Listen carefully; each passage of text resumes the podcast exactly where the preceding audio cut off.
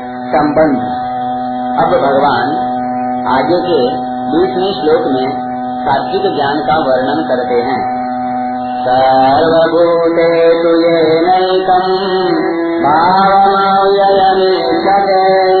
हरिभक्तं विभक्तेषु सात्विकम्।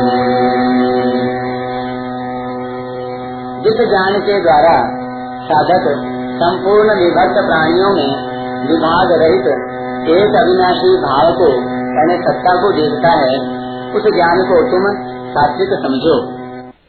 व्याख्या, सर्वभूतेषु येनैकम भावमव्ययमीक्षते अविभक्तम विभक्तेषु। व्यक्ति, वस्तु आदि में जो हैपन दिखता है, वह उन व्यक्ति वस्तु आदि का नहीं है।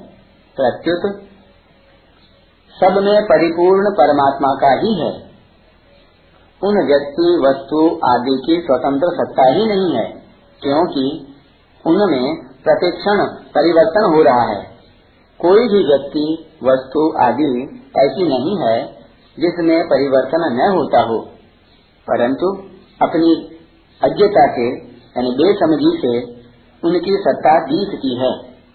जब अज्ञता मिट जाती है ज्ञान हो जाता है, तब साधक की दृष्टि उस अविनाशी तत्व की तरफ़ ही जाती है, जिसकी सत्ता से यह सब सत्तावान हो रहा है।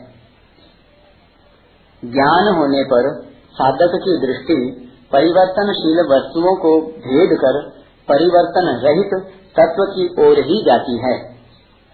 फिर वह विभक्त अर्थात अलग अलग वस्तु, व्यक्ति, परिस्थिति घटना आदि में विभाग रहित एक ही तत्व को देखता है। तात्पर्य यह है कि अलग अलग वस्तु, व्यक्ति आदि का अलग अलग ज्ञान और यथा योग्य अलग अलग व्यवहार होते हुए भी वह इन विकारी वस्तुओं में उस स्वतः सिद्ध, निर्विकार एक तत्व को देखता है।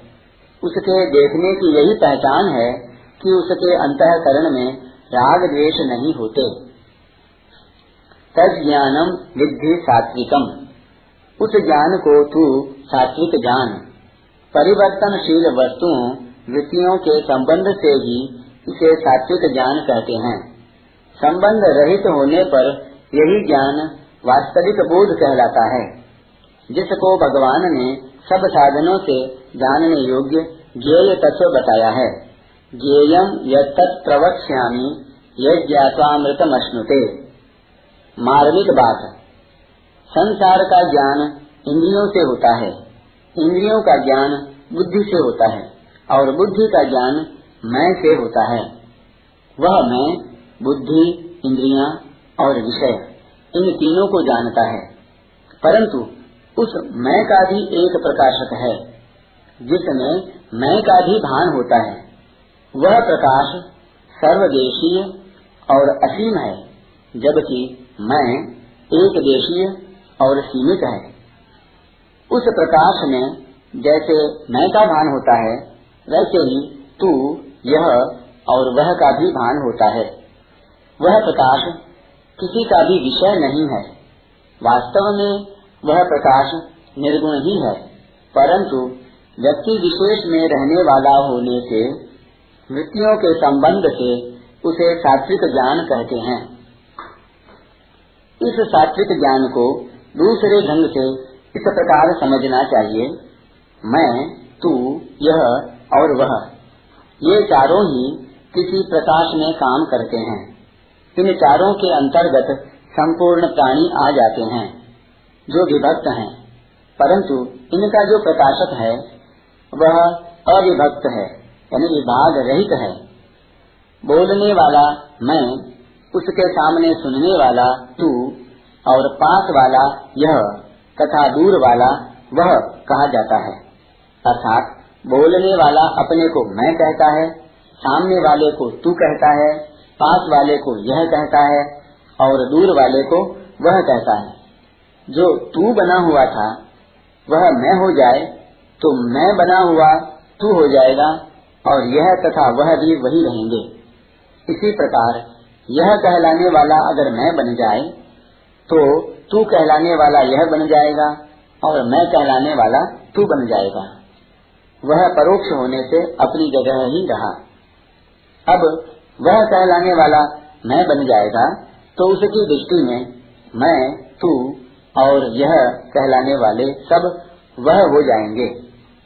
इस प्रकार मैं, तू, यह और वह, ये चारों ही एक दूसरे की दृष्टि में चारों ही बन सकते हैं। उदाहरण के रूप में, राम, श्याम, गोविंद और गोपाल, ये चार व्यक्ति हैं।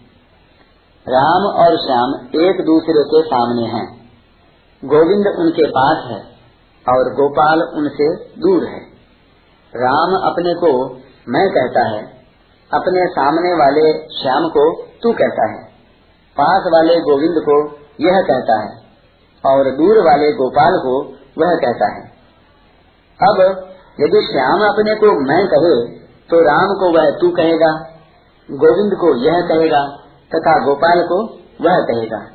इसी तरह अगर गोविंद अपने को मैं कहे तो वह श्याम को यह कहेगा और राम को तू कहेगा, अथवा श्याम को तू कहेगा और राम को यह कहेगा, तथा दूर वाले गोपाल को वह कहेगा, अब अगर गोपाल अपने को मैं कहे तो वह राम, श्याम और गोविंद तीनों को वह कहेगा। इस प्रकार राम, श्याम, गोविंद और गोपाल, ये चारों ही एक दूसरे की दृष्टि में मैं, तू, यह और वह बन सकते हैं। इससे यह सिद्ध हुआ कि मैं, तू, यह और वह ये सब परिवर्तनशील हैं, अर्थात टिकने वाले नहीं हैं, वास्तविक नहीं हैं। अगर वास्तविक होते तो एक ही रहते। वास्तविक तो इन सब का प्रकाशक और आश्रय है। जिसके प्रकाश में मैं, तू, यह और वह का भान हो रहा है, उस प्रकाशक में मैं, तू, यह और वह, ये चारों ही नहीं है। प्रत्युत उसी से इन चारों को सत्ता मिलती है। अपनी मान्यता के कारण मैं, तू, यह, वह का तो भान होता है, पर प्रकाशक का भान नहीं होता। वह प्रकाशक सबको प्रकाशित करता है। स्वयं प्रकाशक स्वरूप है और सदा ज्यो का क्यों रहता है। मैं, तू, यह और वह, यह सब विभक्त प्राणियों का स्वरूप है। और जो वास्तविक प्रकाशक है, वह विभाग रहित है। यही वास्तव में सात्विक ज्ञान है। विभाग वाली परिवर्तनशील और नष्ट होने वाली जितनी वस्तुएँ हैं, यह ज्ञान उन सबका प्रकाशक है और स्वयं भी निर्मल तथा विकार रहित है। तत्र सत्वम निर्मल प्रकाशक मनामयम। इसलिए इस ज्ञान को सात्विक कहा जाता है।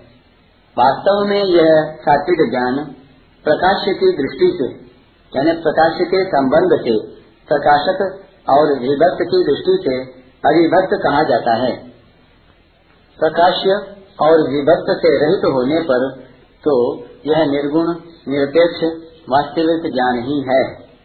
परिशिष्ट भाव।